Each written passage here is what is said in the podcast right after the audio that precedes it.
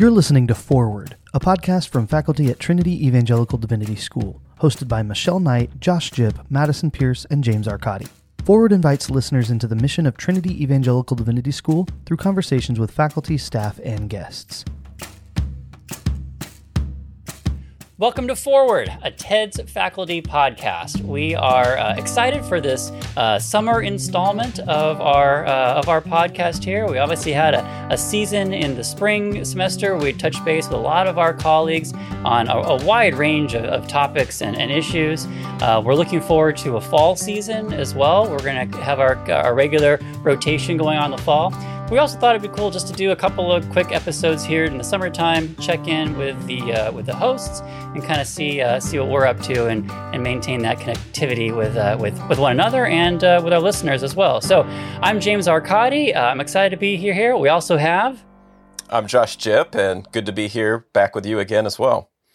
James, it's uh, it's good to see you. It feels like it's been a long time since yeah. we've checked in with each other. What's uh, what's life been like for you now that the semester's uh, about a month, month and a half been finished? What what's life been like at the Arcadi household? Yeah, I mean, in, some sense, for me, it felt like the semester never really kind of ended. You know, mm-hmm. rightfully, I had a lot of students got extensions and everything because of pandemic, right. which was fine. That just meant like my grading kind of like kept going further and further and further um, into the summer. So, in some ways, I'm not quite sure when the transition ever happened, if it mm-hmm. has happened from spring to summer, but maybe that's kind of you know chronology in the pandemic uh, era anyway.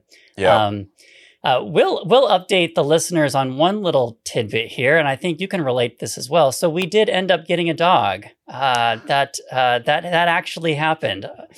We've got a uh, a one year old uh, beagle mix. Congratulations! And, um, yeah, he's uh, he's currently um, making his way into our family. And you yourself have That's done awesome. something similar. Is that right? We did. Yeah, we got a um, golden retriever puppy, eight weeks old.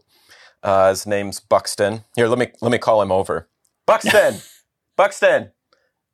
Uh, he's sleeping. He sleeps okay. a lot. So sorry. He's he's uh, I guess would be about eleven weeks now. So he's been he's been a lot of fun and a lot of work, and feels like having a baby again in terms of even uh, rearranging some of our sleep habits. Oh, oh yeah, I'm I'm right there with you. yeah. Thankfully, our guy is like, I mean, I talk, I feel like I'm talking like a baby. Our guy is like sleeping through the night. He just gets up really early, and yeah, we're yeah. trying to encourage him to sleep in a little bit. Yeah, and, yeah. Yeah. No, I, I see my neighbor uh, every morning who works a night shift and then comes in at about 5.30 and yeah. I'm out out in our backyard reading and he's like, oh, you're out here. I'm like, yep, the dog. yeah, the dog. Yeah. Yeah, I, that is kind of a fun. I mean, it's speaking of that kind of that social aspect of things. I yeah. it's been kind of like taking the dog on walks and like all mm-hmm. of a mm-hmm. sudden like you know there are dog people all over the place that I didn't really know about, yeah. and you know taking the dog out on walks and getting to chat with neighbors and that sort of thing. And yeah, I mean that's totally. kind of cool. I didn't no, didn't totally. anticipate that. Yeah, yeah, yeah. It's definitely happened for us too. Yeah, everybody wants to the, pet the little puppy. Yeah, yeah, for sure. But it's been a fair amount of work. I think I'm still on the edge of like if the work is worth it for like what the dog actually gives to me. Yeah, I don't, I don't know, know, my, yet. my my wife was sharing with me some, those some of these studies that talked about talk about kids and the role that dogs have in terms of just their own development psychologically, emotionally, and so forth. I don't know. I mean, I, I, I can't fully confirm that or not, but I had a dog, and I think it, uh, you know, contributed to the person that you see today. So hopefully, well, I mean, I was having a conversation with the dog the other day where I was petting him and I was asking him whether or not he was contributing to my mental well being. Mm-hmm. Um, he didn't give a firm answer, but we'll see uh, as the experiment goes yeah. on if somehow I become more, uh, you know, better adjusted or my kids uh, are, are, as well. But um, anyway, so that's kind of a little bit what's going on with me, and it sounds like you have as well. How about yourself? Any anything going on the last month or so since we finished up? Yeah, that's the big thing. Um, we're yeah. Uh, uh, yeah, we took we took a trip two weeks to go see my family in Iowa. We were on the farm. It was good to have some space to be able to run around and kids see their grandparents. But right now, we're just trying to get into some sort of summer rhythm and routine, um, despite a lot of the normal activities being canceled, like swimming pool and day yeah. camps and so forth. So, fortunately, we're still going to be able to do baseball, but even that looks a little different coaching with masks on and so forth. But yeah, um, yeah, but yeah, we're getting there. We're getting into a routine, so it's okay. yeah. That's cool. Yeah. yeah, we're all making it making it work. Um, well, you know, we talked about uh, just kind of doing a little check in right now, especially on some of the things that we are working on or kind of like thinking about. Um, you yourself in the fall are going to be working, um, uh, well, you'll be at TEDS, but you'll be in a different role uh, at Mhm. TEDS. Maybe you could share a little bit about Sure. what that role is going to be, and then we can get to talk a bit more about how kind of how you're thinking about that um, for the fall and, and, and the spring as well. Yeah. Um, so I applied to be a fellow at the Henry Center. Uh, Henry Center, uh, which, as you said, located at TEDS, funded by, um, at least for the Creation Project, funded by uh, Templeton, uh, the Templeton Foundation. So I applied to be a resident fellow. Um, the theme has to do with basically uniting the natural order and the moral order, especially as it pertains to questions uh, related to the good. So, um, so yeah, I submitted a proposal to be a fellow working on a project that has to do with Paul, ancient philosophy, positive psychology, looking at versions of the good life, and um, I will be on research leave next year. Um, although I'll probably be at the Henry Center, I'll be on campus probably more than I am in a normal academic year. So, Yeah. um, but yeah, I'm looking forward to that. Well, that's fantastic, and I mean, I would just love to hear a little bit more about the, this project. So, um, I think you kind of just mentioned there, it's sort of like uh, a three-way intersection. Is that right? Kind of Paul, ancient philosophy, and like contemporary positive psychology. Yeah. Is that so? How do you sort of? I mean, how you how did you get into this? How did you get into this sort Yeah. of interdisciplinary, you know, conception Right. here, being a you know New Testament scholar? Yeah, there's a few different ways I feel like I could come at that, but it mostly centers upon um, some dissatisfaction with how Pauline theology is often done, which is usually um, uh, only under, when New Testament scholars do it, it's almost only done under sort of thematic doctrinal loci that Mhm. usually come from systematic theology, which can be illuminating. Um, and I'm not opposed to it per se. Or sometimes it's just done in terms of books, you know, Romans, Galatians, the Corinthian correspondence, and so forth. But all of those forms, I often think, fail to capture the way in which Paul's theological writings Mm. give to us uh, basically what they are are um, teachings and discourses into living a particular way of life. And so it, it's hard for anybody to capture that in academic writing or any kind of writing. Um, but some of the projects started with a dissatisfaction, um, dissatisfaction with the way Paul's theology was just um, uh, a, a, bit, a bit overly um, formal. So I want to try to recapture the way in which Paul is a passionate participant in the ancient quests for the meaning of human. y- y- Mm. what is the good life? What does it Yeah. mean to live life well? Um, and so then, So, that, so can, I- Yeah, I just. No, on, yeah, the, on the point that Yep. yeah, just no, just in Mhm. terms of like kind of the framing the projects. If I'm Yeah. understanding correctly, it's kind of like you know, sometime maybe traditionally we kind of come to Paul theologically with Mhm. particular doctrinal loci in mind. Um. But you're so, you're sort of asking the question. Well, wha- are you asking the question? Well, what if we come to Paul thinking like, what's like the practical outflow, or like what's the how is he commending a particular vision of the human life? Is that Mhm. kind of more what the the, the telos is? to some extent, yeah, I think okay. I think Paul can. I'm not against Paul being portrayed as a theologian. He's obviously you know, a theologian that speaks and We writes about God, right? But um, but I don't think it's best to think of him as a theologian in the sense that we often think that he is sitting down, you know, working through, you know, challenging issues and then penning these missives. Um, I don't think that's as helpful as thinking of basically he is someone who has been grasped by Christ. Um, Christ has uh, reoriented and now determines uh, the meaning of human existence. And he then is teaching these little communities and churches uh, what it means to value Christ as their supreme good and conformity to him as their supreme good.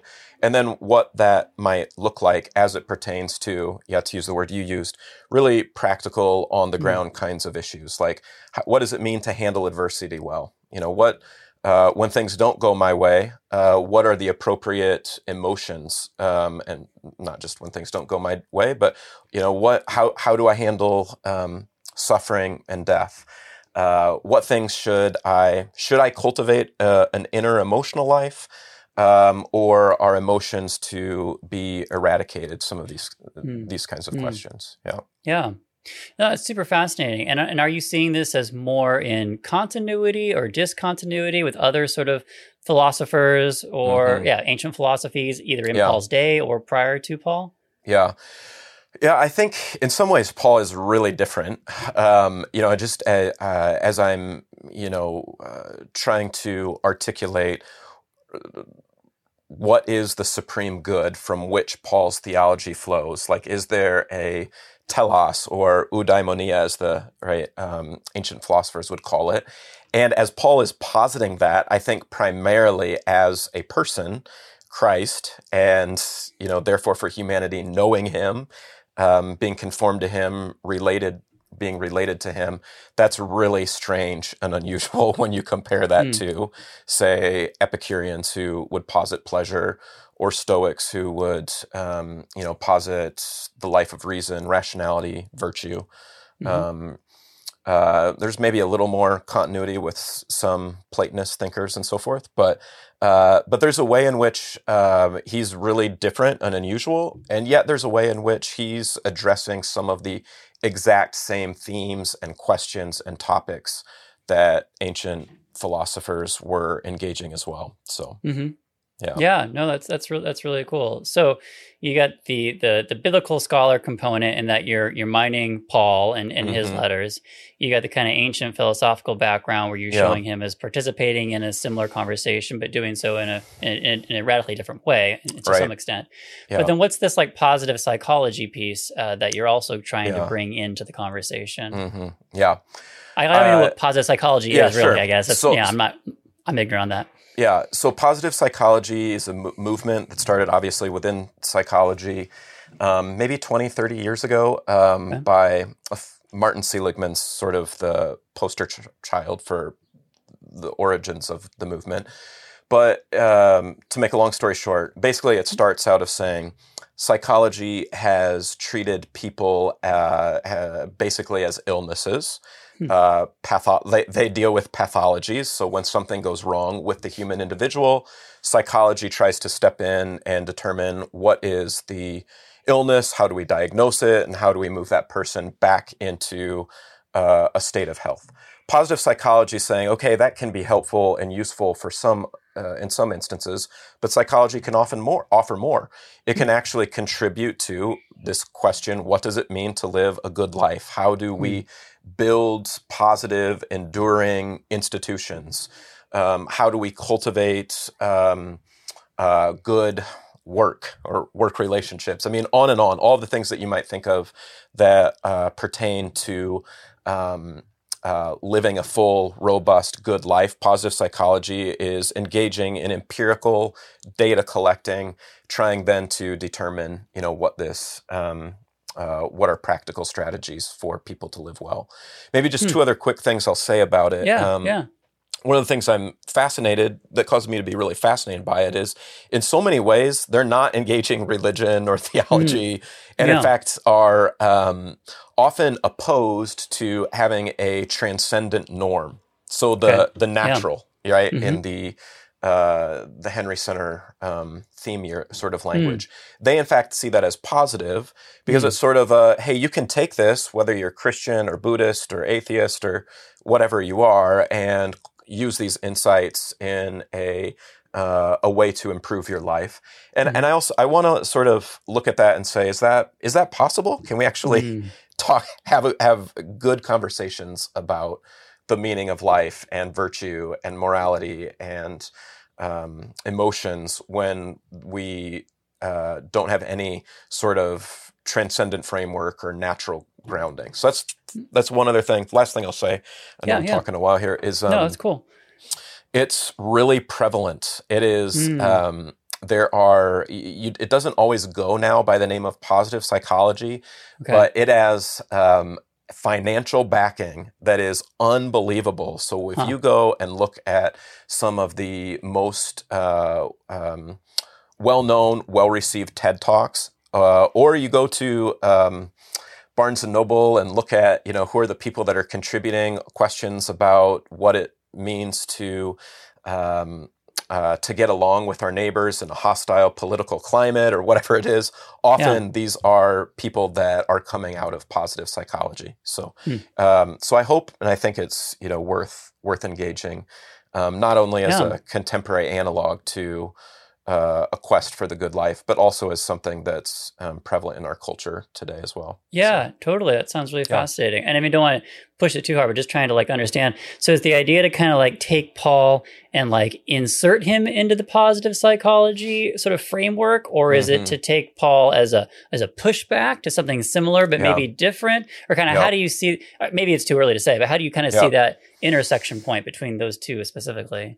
Yeah, I think in some ways it will be similar to how it works out with Paul and the ancient philosophers. They're right. having they all three of them are having a um, a robust conversation about mm. sort of the same thing, right? Yeah. What does it mean yeah. to live well? What is what is humanity? What does it mean to live a good life? All of them, and, and therefore, right? They they have similar topics and questions that they're engaged in. Um, yeah, but sure. I don't want any one of those. I, but I think they all have, all three of those have pretty radically different answers mm. uh, and ways of going methodologically, sort of going about how they articulate what the good life is. Mm-hmm. So, not trying to argue Paul's a proto, you know, positive psychologist, you know, two thousand years beforehand, but that mm-hmm. um, here are three three different um, three different movements similar conversation, different ways of going about it. Let's try to unpack them. And uh, I mean, I'll say it a little bit flippantly, but then you can decide. You can choose which version of the good life is the best one. You know, so choose your own adventure. Choose your own good yeah, life. Is that what extent, it is? There? Right? Yeah, maybe. Oh, yeah, yeah. Well, that, that's yeah. super fascinating. I'm really excited to hear kind of how that uh, you know begins to develop over the next course of the year, and I hope you'll uh, you know continue to uh, update us on uh, on on your research there. Yeah, yeah, likewise. Um, how about you, James? What have you been working on this summer? I know you've had a couple of projects underway. Do you want to share a little bit with us about one of them? Yeah, I, mean, I suppose one of the, the, the, bigger ones that is in its final stages or just about wrapping up right now is I've been editing a, a, a fairly large volume, co-editing a large volume on analytic theology. So okay. this will be the T&T Clark Handbook to Analytic Theology wow. that I'm co- co-editing with uh, Dr. J.T. Turner down at Anderson University. Okay. Um, and uh, so it's got it's got about 38 essays, 39 essays or so, mm. where we try to um, where each essay is touches on um, a topic in systematic theology, some of the standard loci in systematic theology, um, but does so from a, an analytic theology perspective. And so they uh, each of the essays offer a bit of a summary of the conversation where applicable to that particular mm-hmm. doctrine, and then usually kind of convey a little bit of a constructive um, picture as well on whatever topic it might be. Trinity, cool. incarnation, you know, atonement, those kinds of things as well. So yeah, it's in the final stages. So we're we're still kind of um, polishing off some aspects of that, and that's been a really exciting project. Yeah, that's great. Congratulations, first of all. Um, I'm going to give you a softball, but it's a genuine okay. question. Sure. um, just tee it up for you here. What so what it what exactly is analytic theology? yeah, analytic theology. Great question. Million dollar question at times. Um, I tend to have more of kind of like a, a, a deflationary account or a simple account. I mean, theology is just talking about God, mm-hmm. and systematic theology is just talking about God on, you know, according to the standard shape that we get from from Scripture and the, the standard doctrines we cover.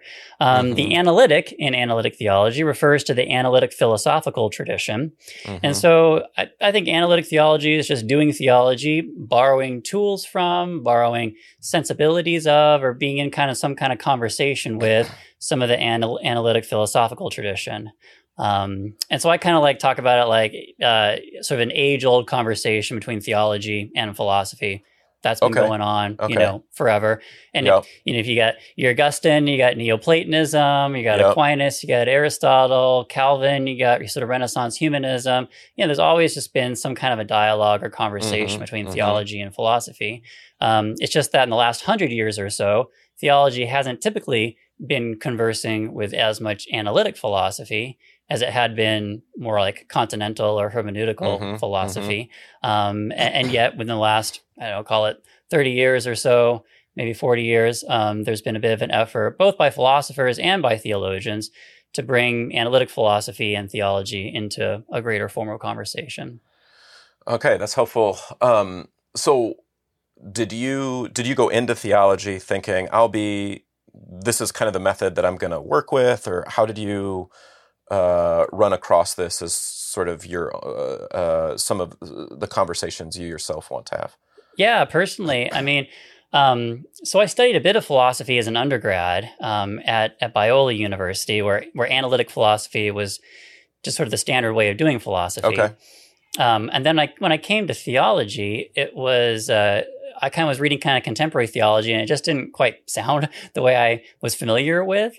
Mhm. Um, and uh, you know, did some work in like the medievals and scholasticism, which really has a lot of I think dovetails with contemporary analytic philosophy. And this was even though before analytic theology like had a name or anything like that. And so I kind of remember thinking, I just would, I'd love to do some theology. It was like in seminary, love Yeah. to do theology, but I kind of would like to do it, you know, like an analytic philosopher, so to speak, or like using Okay. that kind of clarity of language, precision of argumentation, uh, and some of the tools in metaphysics and epistemology that I thought was kind of helpful as I looked at scripture, as I looked at the tradition, and as I tried to say something about God.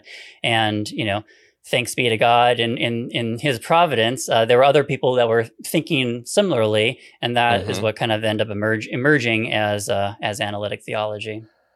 Okay, so one more uh, Yeah. kind of method question: Do do Sure. analytic theologians? Well, first of all, would you use that title to re- refer? Uh, or I mean, I don't know. I like to think of myself as a systematic theologian because that's Okay. a bit more general and Yeah, vague. yeah. And then, you know, sometimes I, uh, I I borrow from the analytic philosophical tradition or or what have Okay. you. So So I think Actually, you're already I- so kind of I- answering my yeah. Um, you because I was just gonna say, like for me, sometimes like I don't feel like I have to use analytic theology or Yeah. analytic philosophy. You know, uh, I, I wrote an essay earlier this year where I don't think there was any analytic anything about it at all, and I was Uh-huh. just trying to like say something about you know uh, about Yeah. the topic at hand. Yeah. So for so in other words, for people like you and others that contribute to and have an appreciation for analytic theology, it's not as though it's the end all be all method. Is that fair to say? It's one. It's one. Um, one study, one kind of like intellectual culture that you inhabit, but Yeah, not to I the exclusion of others. Is that fair? I, I think I think our colleague Kevin Vanhoozer once talked about it as being one tool in the toolbox. Uh huh. And I think that's kind of a helpful thing. So when I think about what I'm trying to do in theology, I'm trying to say something about God and God's revelation of himself in the world. And there's a lot of tools that I need to do that. I need to, you know, do some exegesis. You know, Yeah. I got to know, know kind of the historical context of scripture. I might be in conversation with another historical figure, say a Calvin or an Aquinas or whomever. So I got to know a bit of the history. Mm-hmm. And, uh, you know, another tool might be philosophical analysis or Mhm. attention to particular arguments or even particular metaphysical resources that even non-Christians have like thought of or, or, or deployed that might be Mhm. helpful for that for that task. Nice. so yeah. so I kind of I, I like that analogy there. It's like Yeah. it's it's it, it isn't necessarily the only tool in the toolbox, but I, I think it's a helpful one um, for certain purposes. Yeah, that's great. I, I um, you also wrote a uh, recently had a book come out uh, on the Eucharist, and I saw, and I also saw the table of contents of the edited book, which goes through a lot of different um, major uh, doctrines within the Christian tradition. So I don't want to make you. You don't have to, to use Eucharist as your example, but I'd love to see. Is there a way you could uh, articulate how analytic theology can help us understand the Eucharist or Scripture or the Trinity, or maybe those are big questions, but um, Yeah, sure. I, and, and that's Yeah. kind of you know one one of our purposes, one of Dr. Turner and my purposes with the volume Mhm. was to was to kind of uh, pitch it as like uh, you know if you're if you're doing theology. Um, you're writing on a certain doctrinal topic, and you're just kind of curious: is there something that analytic theology can bring to that topic?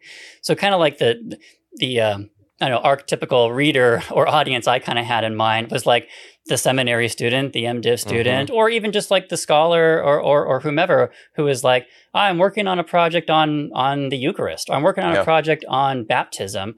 I wonder if analytic theologians have said anything about that. Right. And I could, you know, on the Eucharist, I could say, yeah, here, here's my essay. You know, yeah. here's a few things that analytic theologians have said, or those who do analytic theology or whatever we call them, um, have said about the doctrine of the, of the Eucharist. And I mean, then specifically on that, from my own research, um, you know, when you look at the history of the conversation on the Eucharist, you know, there is a ton of philosophy going on in there. Whether you're dealing with like philosophy of language, you know, what, what kind of an is is it when Jesus says, This is my body? Um, mm-hmm. You know, or you're doing metaphysics when you're talking about the locations of bodies or the presence of bodies or the properties yeah. of bodies. Um, you're talking about epistemology at times because we're thinking about how do we understand an utterance like this, especially when it seems a little bit non-standard to say piece of bread is a human body or, or what have you. Mm-hmm. So the tradition has just long, I think, been engaging in philosophically charged or philosophically infused conversations uh, on the Eucharist.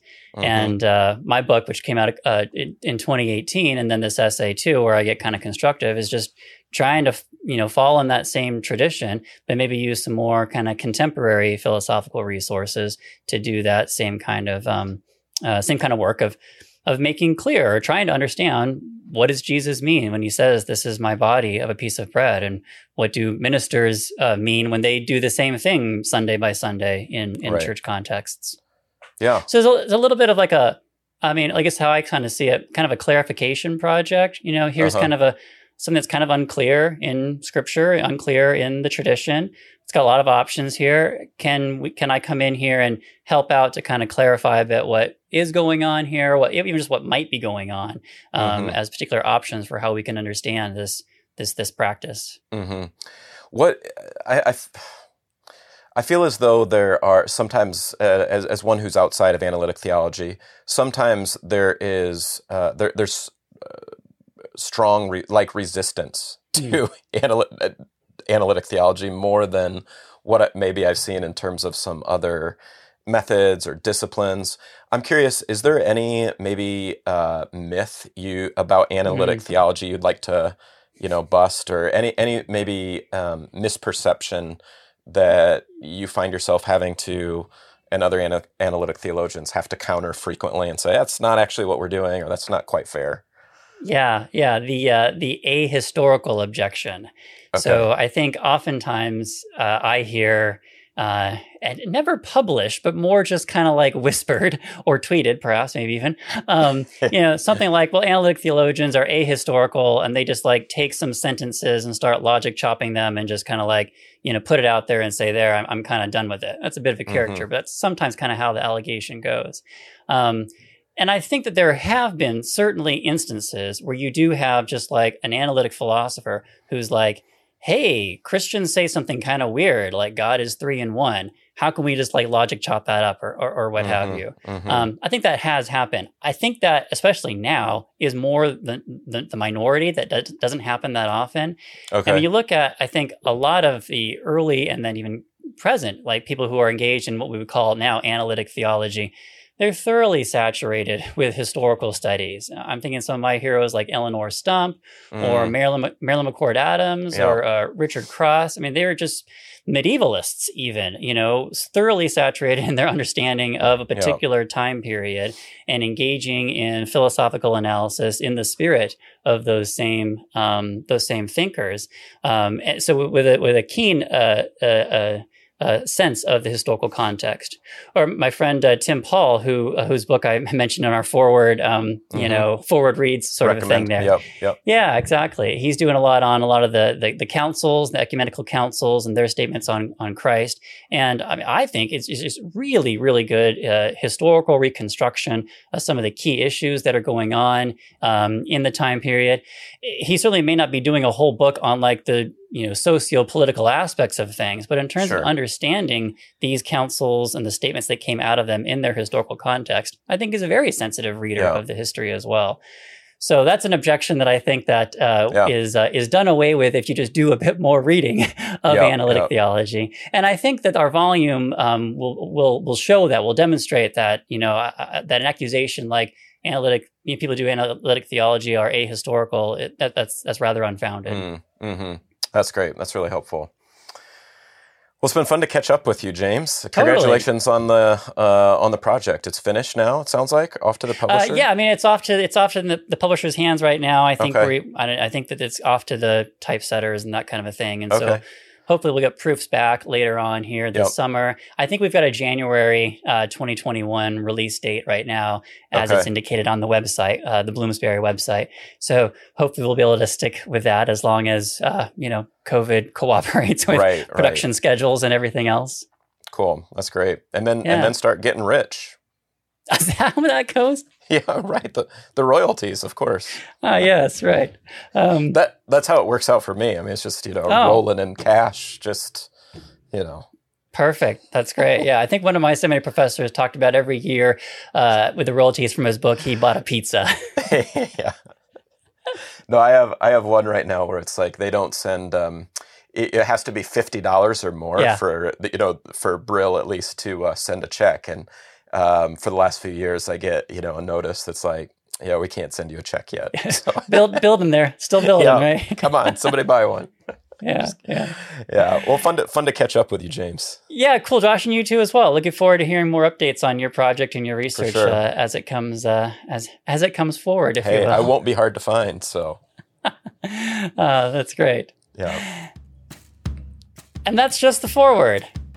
We're so grateful that you all were joining with us today in our in our conversation about some of our research and, and writing. Uh, we'll look forward to continuing the conversation um, on uh, on Twitter and Facebook and all those places where we're able to engage with you listeners as we all look forward to our coming season uh, in the fall.